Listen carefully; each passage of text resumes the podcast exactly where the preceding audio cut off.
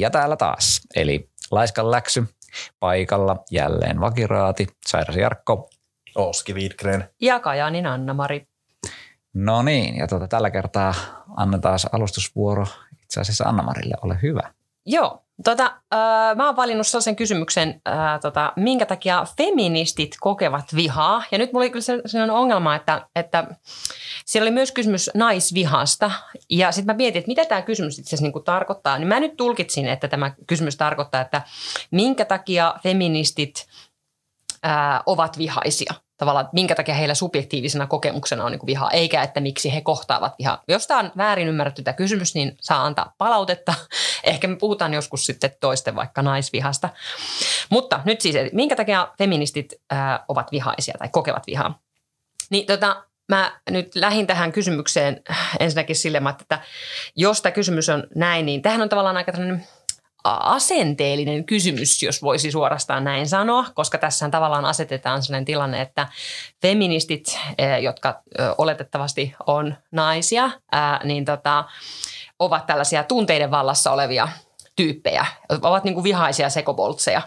Ja tota, tämä on tavallaan sitten tällainen niin kuin aika, tälle voidaan löytää tällainen niin kuin historiallinen jatkumo, että, että sellainen ajattelutapa, jossa miehet edustaa järkeä ja naiset edustaa tunnetta. Ja sitten vielä tähän liittyy usein sellainen tavallaan dualismi, että, että länsimaisessa ajattelussa järki nähdään aina tunnetta parempana, täsmällisempänä, luotettavana, luotettavampana ja sitten tunne on niin kuin tavallaan jotain sellaista epämääräistä ja, ja huonompaa, että järjen pitäisi tavallaan johdattaa ihmistä eikä tunteen.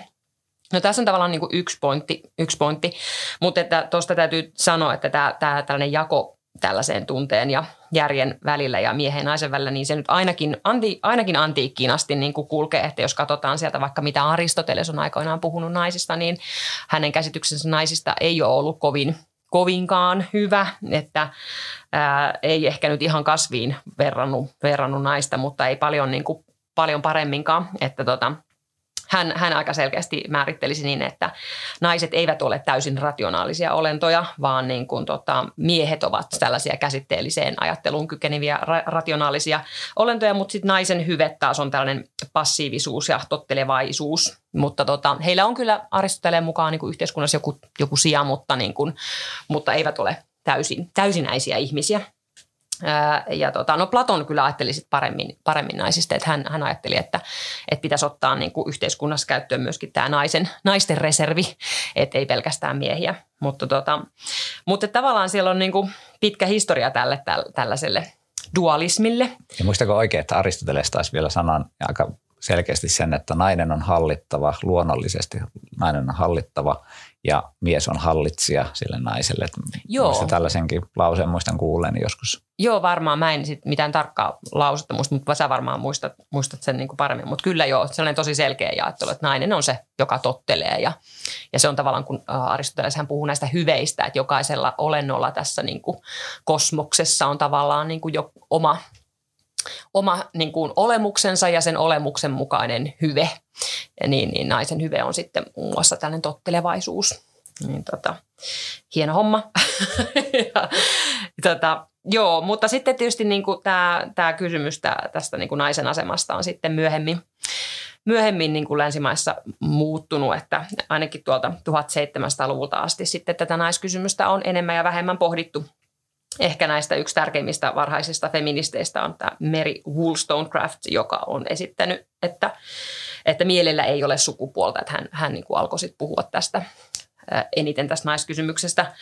Mutta tota, ja sitten me myöhemmin tiedetään, että sitten nämä feministiset liikkeet on niin kuin tuhatkahdeksansataa- ja tuhatyhdeksänsataaluvulla sitten niin kuin sieltä kehittynyt ää, enemmän, enemmän. Mutta tota, sitten mä ajattelin, että ehkä nyt sellainen, mistä voitaisiin voitais vähän teidän kanssa puhua, niin kuin on, että tavallaan niin kuin, jos unohdetaan nyt ainakin hetkeksi tämä tavallaan tämä, tämä tota, naisten ja miesten välinen ero tässä, mutta tämä yksi kiinnostava kysymys tässä minusta liittyy tähän niin kuin vihan tuntemiseen. Eli nyt tietysti tässä asetetaan se, että nämä feministit kokee niin kuin tätä vihaa, he ovat tunteiden vallassa olevia, vähän sekopoltseja. Miehetkään hän siis eivät koskaan tietenkään niin kuin raivostu tai naura tai itke tai ole minkään tunteen vallassa.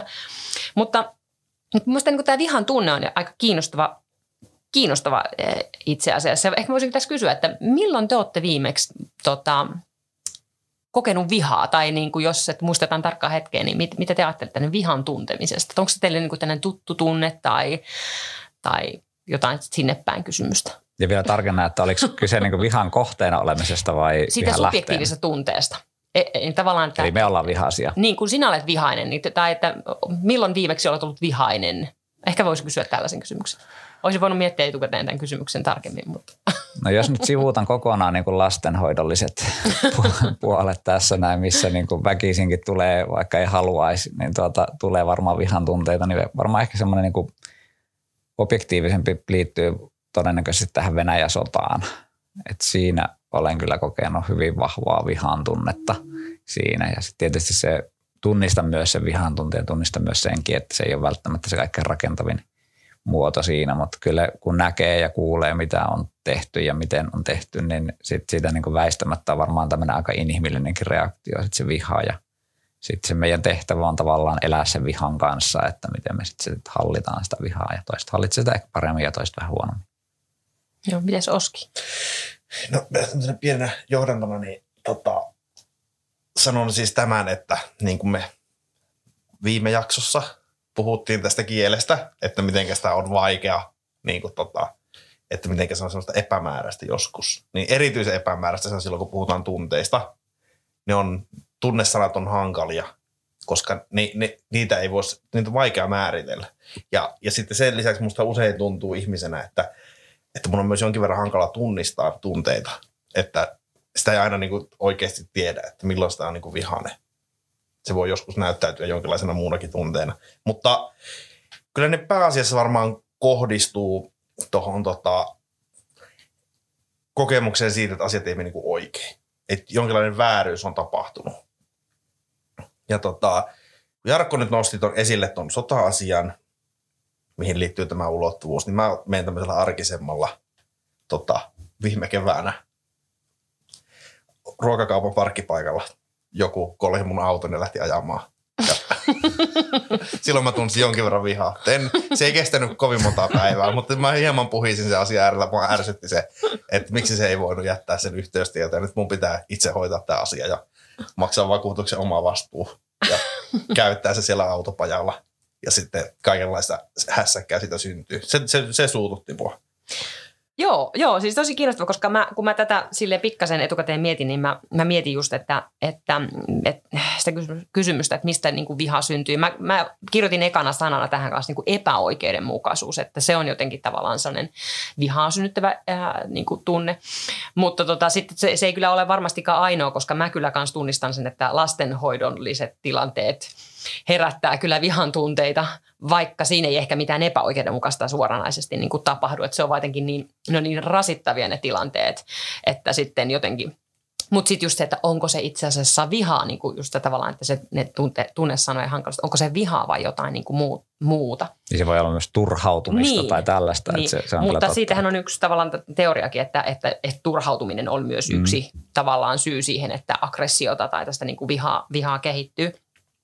Mut, ja sitten mä mietin nyt tavallaan tätä kysymystä, että nyt jos palataan niinku vaikka tähän feminismiin, niin sitten tietysti voi ajatella, että, että feministit kokevat vihaa siksi, että he vaikkapa tunnistavat tietynlaiset epäoikeudenmukaisuudet, mitkä liittyy vaikka naisten asemaan, ää, tota, jotka voi olla ajankohtaisia tai sitten ne voi olla vaikka jotain historiallisia mun, mun nähdäkseni, jota, niinku, että voidaan feminismi, niinku minun mielestäni feminismi kuitenkin on myöskin tavallaan sellaista ajattelua, jossa tunnistetaan, tai se on niin kuin sellainen ajatteluperinne, ää, jossa on hyvin monenlaisia ää, naiseen liittyviä niin kuin ajatuksia, mutta sellainen ajatteluperinne, jossa niin kuin pohditaan naista, naisen asemaa ja naiseen liittyviä kysymyksiä. Ja sitten tavallaan monesti niihin liittyy tietysti niin kuin eriarvoisuutta ja, ja ongelmia niihin, niihin tota, kysymyksiin. Mutta sitten mä mietin sitä, että onko se viha... Tavallaan, niin kuin, että no tuossa Oskin esimerkissä se viha oli niin kuin tällaista henkilökohtaista, se kohdistui niin kuin suhun se, se niin kuin tilanne. Mutta sitten tavallaan, jos miettii vaikka Venäjän sotaa, niin sehän ei tavallaan niin kuin, ainakaan kovin välittömästi niin kuin kohdistu just suhun, mutta siitä huolimatta sä voit kokea niin kuin vihaa. Viha, eli se ei tavallaan ole välttämättä aina tästä niin kuin henkilökohtaista. Ja ehkä siinä mielessä vaikka feministitkin niin voivat kokea vihaa, vaikka heillä olisi itse niin kuin naisena tai miehenä niin kuin hyvä asema, niin silti voi kokea sellaista niin kuin jonkinlaista vihaa. Ehkäpä. Joo.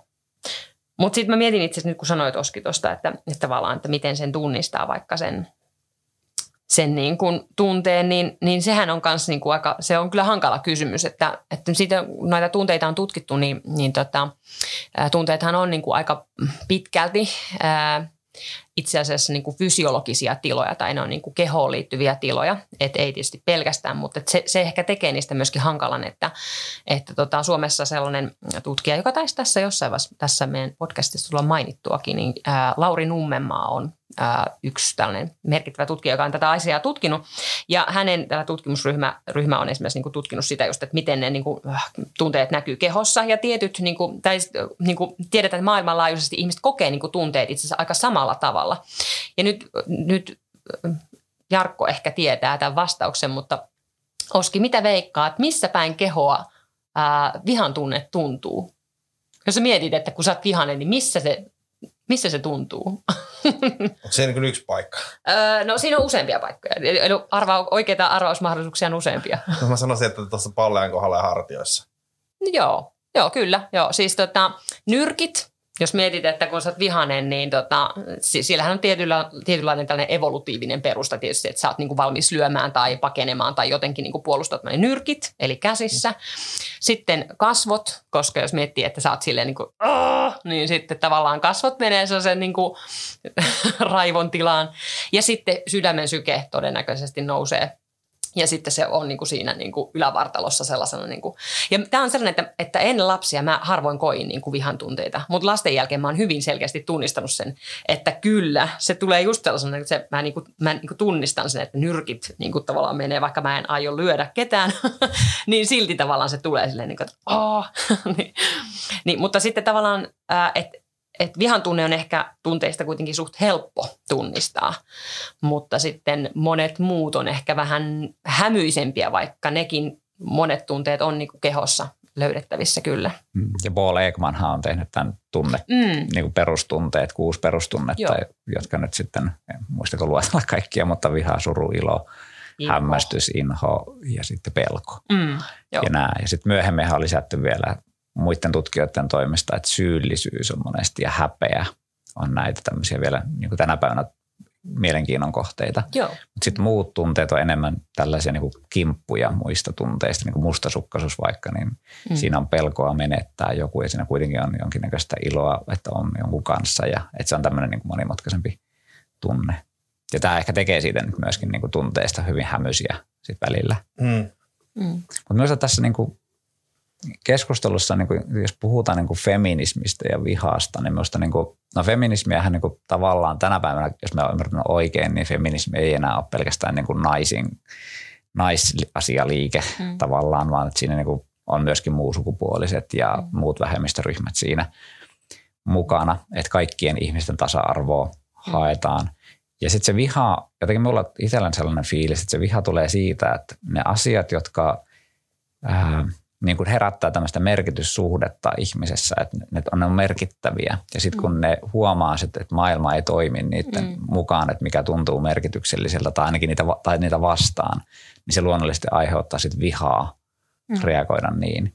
Ja tässä periaatteessa niin kun tulee sama, samalla vähän sitäkin, että minkä takia feministejä kohtaan niin kun koetaan vihaa. Niin me itse jotenkin luen tämän vähän semmoisen niin kun identiteettipolitiikankin, niin kuin mm. kysymyksenä siitä, että nyt meillä on aluksi ollut tämmöinen traditiollinen ajatus, tämmöinen hyvin binäärinen ajatus, että on miehiä ja naisia ja miehet on nyt on sitten niitä vähän, jotka on paremmassa asemassa ja enemmän oikeuksia vähän niin kuin sillä periaatteella. Ja sitten tulee joku tällainen ryhmä, joka haluaa korjata sen tilanteen, että nyt sitten ei olekaan tällainen binäärinen, vaan meillä onkin tasa-arvomaailma, että kaikki ihmiset on tasa-arvoisia siinä, jolla ne uhkaa sitten, tämä uusi ryhmä uhkaa sitä vanhaa ryhmää. Ja kummallakin omat merkityksensä sitten näille asioille. Ja sitten nämä, niin kuin varmaan kun nämä uusi ryhmä feministit tulee sitten esittämään tällaisia, niin ne kohtaa vihaa sen takia, koska mitä te tuutte meidän niin kuin valmista maailmaa pilaamaan tässä näillä omilla arvoillanne. Mm. Ja feministit taas kokee, että se maailma on vähän niin kuin vääränlainen tällä hetkellä, että muuttakaa tämä maailma, tämä on epäoikeudenmukainen. Mm. Ja tästä tulee sitten nämä vihat niin kuin vähän mm. niin kuin molempiin suuntiin. Jotenkin itse me niin kuin hahmotan tällä mm. periaatteella. Joo, kyllä. Ja siis, mutta tämä on sellainen, niin kuin, mä en nyt aloittanut tätä, tätä, tätä alustusta kysymältä teillä, että oletteko feministejä. Mä harkitsin sitä kyllä, mutta sitten mä niin kuin mietin, että, että se on sellainen niin kuin, just tavallaan liittyen tähän identiteettipolitiikkaan ja ylipäätään siihen niin kuin sanaan feministit. Se on niin kuin jotenkin tosi latautunut sana ja, ja mun mielestä se on hankala sana, että, että koska feminismi ei, niin kuin joku nyt voisi varmaan korjata mua kyllä, mutta mun, mun mielestä se ei ole niin kuin mikään kovin selkeä liike, vaan niin kuin, tota, et, että jotenkin mä, mä siis tosiaan itse ajattelin, että feministi, feminismi on ehkä jotenkin tämmöinen ajatteluperinne, että toki se on myöskin tällaista yhteiskunnallista toimintaa, että on feministejä, mutta se, se on mun mielestä vielä niin kuin jotenkin hämärämpi se, tavallaan se politiikka siihen liittyen, koska tavallaan politiikassa sitten ne niin kuin tavoitteet ja ajatukset voi olla niin kuin tosi monenlaisia, mutta sitten niin kuin feministisiä ajattelijoita taas löytyy kirjallisuudesta, filosofiasta, sosiologiasta ja sit, niin kuin jotenkin se on mun mielestä niin kuin helko, helpompi ajatella, että ne on niin kuin tavallaan näitä tällaisia, tällaisia niin kuin jotenkin tätä ajatteluperinnettä, mutta sitten just se, että, että, että olet, olenko feminismi, niin se ei ole tavallaan samanlainen ideologia kuin vaikka, että oletko kommunisti tai oletko mm. pasifisti tai, ää, tai, niin kuin, tai minun mielestäni joo, mutta voitte, tästä voi olla kyllä eri mieltä mun kanssa. Mä vaan jotenkin itse en niin kuin näe, että se olisi niin kovin selkeä sellainen niin kuin ideologia. Toi on niin kuin tosi hyvä pointti mun mielestä tähän mm. aiheeseen liittyen. Että, että tota just se, että siinä on niinku tavallaan niinku kaksi eri merkitystä. Niin, että toisaalta on se, että, että, että oletko feministi, voi tarkoittaa sitä tosiaan, että, että, että uskotko tähän niinku tasa-arvoon. Mm. Ja sitten toisaalta se tarkoittaa sitä, että oletko osa tätä ajatteluperinnettä. Mm. Ja, ja, ja, sit, ja siinähän, siinähän on niinku kaikenlaisia suuntauksia. Mm. Mm. Ja aaloista puhutaan. Mm. Ja sitten sen lisäksi on, on erilaisia suuntauksia. Ja, ja todella se vielä kytkeytyy voimakkaasti niinku tämmöiseen niinku humanistisessa yhteiskuntatieteelliseen akateemiseen tutkimukseen. Mm, siellä on silläkin puolella, on semmoisia niin kuin vähän itsenäisimpiä ajattelijoita ja sitten on niin kuin ihan yliopistollista tutkimusta ja näin.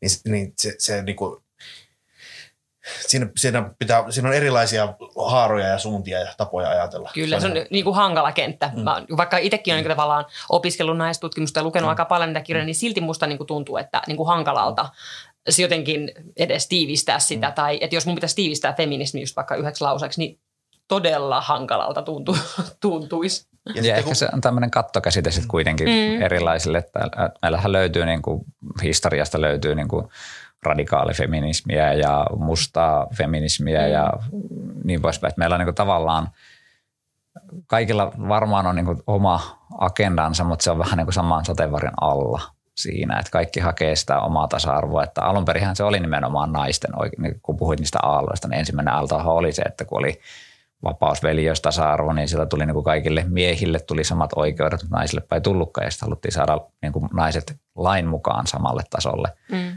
Ja sitten toinen oli se, että no okei, sitten ensimmäisessä aallossa sen saatiin, että kaikilla ääni, naisilla vaikka oli äänioikeus tai muuta, mutta se ei sitten johtanut siihen, että yhteiskunnassa olisi ollut niin kuin samalla tavalla. Sitten toinen aalto korjasi vähän niin kuin tätä, että sitten rikottiin niitä lasikattoja, että naiset pääsee niin kuin korkeampiin asemiin, mitä ne aikaisemmin oli, mikä ei sinällä ole niin kuin laista kiinni, vaan se on niin kuin vaikka hyväveliverkostoista tai tämmöistä kiinni, ja sitten niitä on purettu.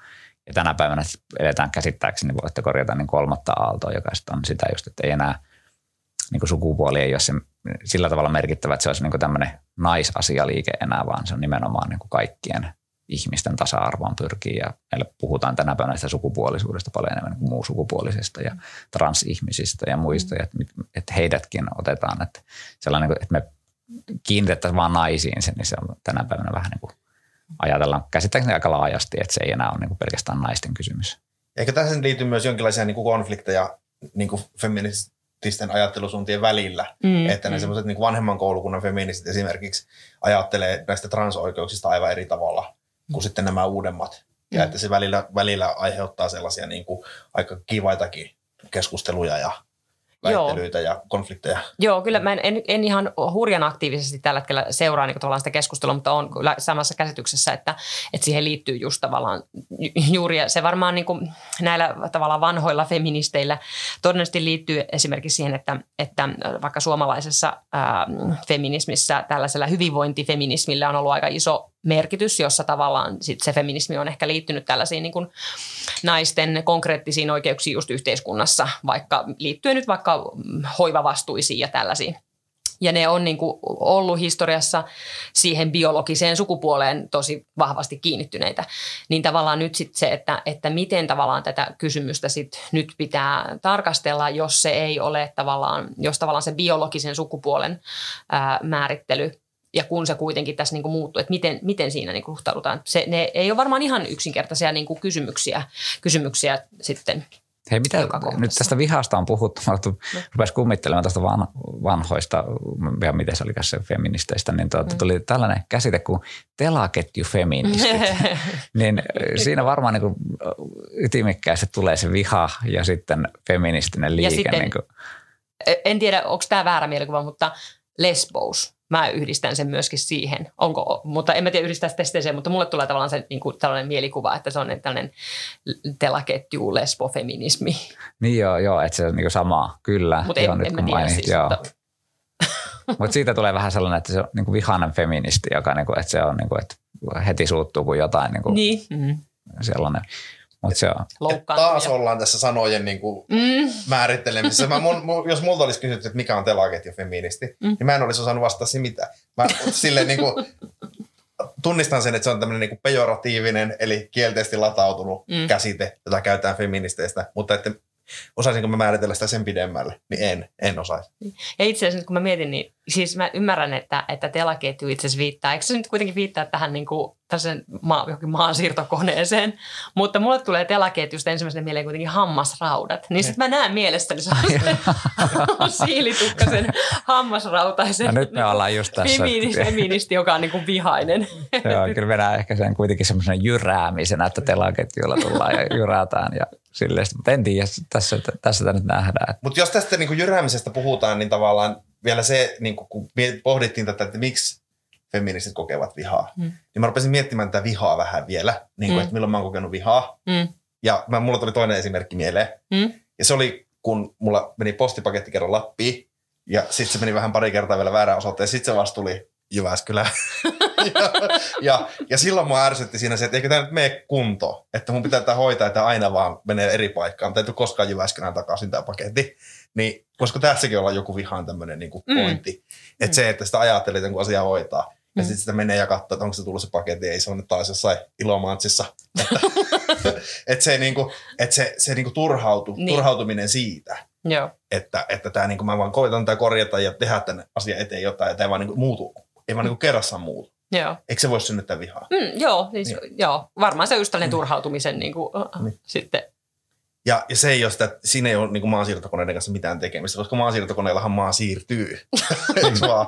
ei, ei tule tasasta tosi näppärästi, mutta ei näin. Hei, miten te itse näette, niin kuin, että minkälainen tarve feminismille vielä on? Että ollaanko me niin kuin kaukana siitä tavoitteesta vai ollaanko me, niin kuin, että me tiedetään, että meillä on niin kuin yksittäisiä varsinkin hyvin selkeitä niin kuin tavoitteita, kuten vaikka niin kuin tämmöiset sosiaaliturvatunnukset ja niin kuin sukupuolivapaat sosiaaliturvatunnukset sun muut tämmöiset näin. Mutta koetteko te, että niinku Suomessa vaikka, niin feminismille on vielä niinku selkeä paikka? No siis tota, tämä on niinku silleen hankala kysymys, että on tosi helppo niinku aina sanoa, että no Suomessa meillähän on kaikki asiat jo tavallaan hyvin, että naisilla on nämä ja nämä oikeudet ja jotenkin mä ehkä ajattelen, että se... Se on tavallaan niin kuin totta, että jos mä, mä tässä itse luin, luin tota, siis no niin, bla bla bla. Mähän tota, äh, mulla on jonkin verran tällainen tavoitteellinen äh, projekti, äh, tai ei projekti, mutta tapana siis lukea jonkin verran naiskirjallisuutta. Siis sellaisia niin kuin kirjoja, jossa joko naiset kirjoittaa tai sitten kirjoitetaan naisten asemasta äh, eri vaikka historian vaiheissa. Ihan tavallaan sellaisena niin kuin jonkinlaisena tällaisena kasvatusprojektina itselleni, niin kuin, ää, mutta tota, luin siis esimerkiksi nyt tässä Anni Swanin elämäkerran tota, tässä ää, alkuvuonna ja siinä kiinnitin esimerkiksi huomioon siihen, että tuhatyhdeksänsataaluvun alussa Anni Swan, siis tämä suomalainen lastenkirjailija, niin tuli tällaisesta todella voi sanoa oikein elitistisestä suvusta, siis korkeakulttuurisuvusta ja sitten hänen elinpiirinsä ne oli niin kuin, tavallaan siellä oli Einoleinot, Järnefeltit, Sibeliukset, Anni Swan, nämä on niin kuin kaikki sellaista kaveriporukkaa siellä. Ja voisi ajatella, että tavallaan siinä vaiheessa he on niin kuin, tavallaan siinä Suomen niin kuin korkea, korkealla tasolla tavallaan siinä yhteiskuntaluokassa. Ja Anni Swan äh, pohti pitkään, että suostuuko hän menemään naimisiin. hän oli siinä mielessä poikkeuksellinen nainen mun mielestä, että hän, hän yli kolmekymppiseksi pysyi naimattomana. Ja syy oli se, että, että hän näki omassa lähipiirissänsä, että kun mentiin naimisiin, niin naisten oma tavallaan toimeliaisuus lakkasi. Et sitten jäätiin niin kodinhoitajaksi ja lastenhoitajaksi ja jopa tällaista niin kuin vaikka Aino Sibelius, jolla, joka oli valtavan taitava pianisti ja vaikka mitä taitoja, niin hän, hän oli niin kuin kotirouvana käytännössä. Teki siis kyllä, siis pystyi tekemään muutakin. Sen verran yläluokkaisia oltiin, mutta että Anni Swan niin joutui miettimään sitä, että, että ryhdynkö vai ei. No, lopulta hän siis päätyi Otto Mannisen kanssa naimisiin ja heillä oli ilmeisesti hyvin, hyvin tasa-arvoinen avioliitto. Ja he oli niin kuin sit pohtinut, niin kuin sopinut sen, että Anni Swanin niin kuin kir- työkirjailijana jatkuu.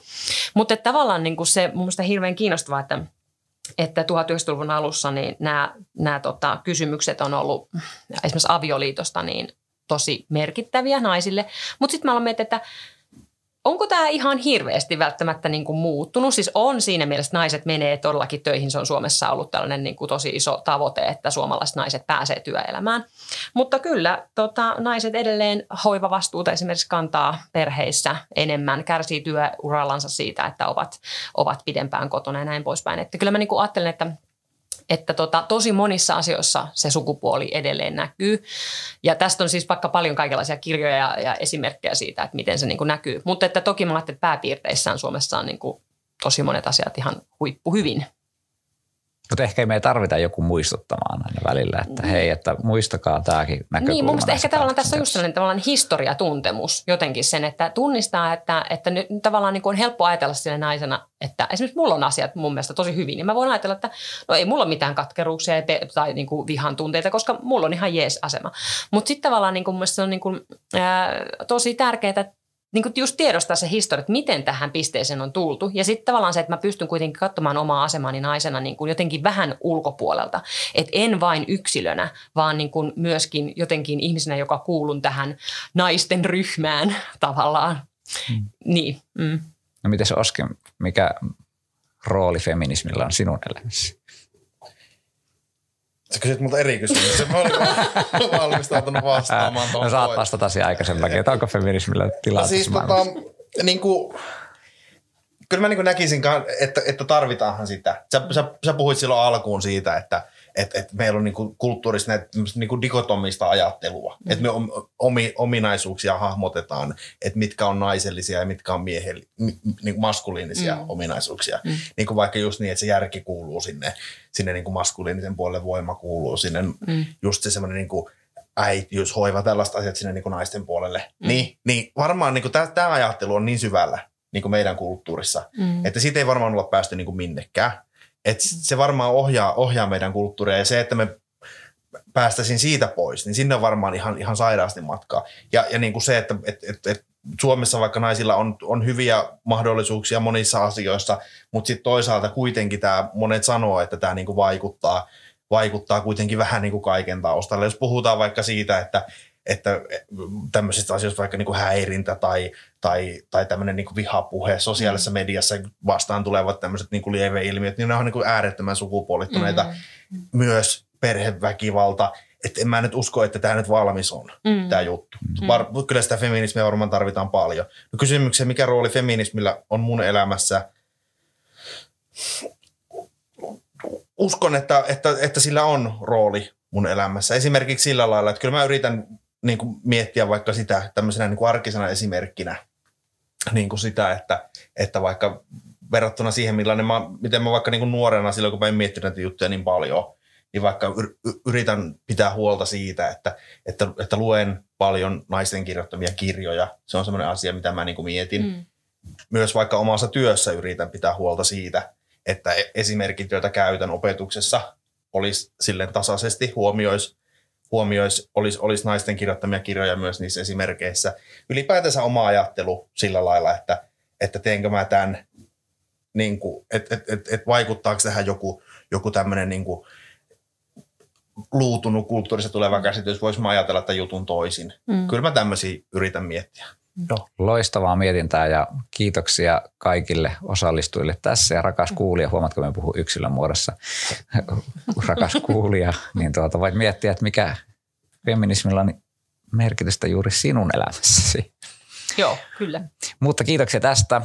Tuota, ensi kerralla taas aivan eri aihe. Yes, moi kiitos moi. Ja moi moi. Moi.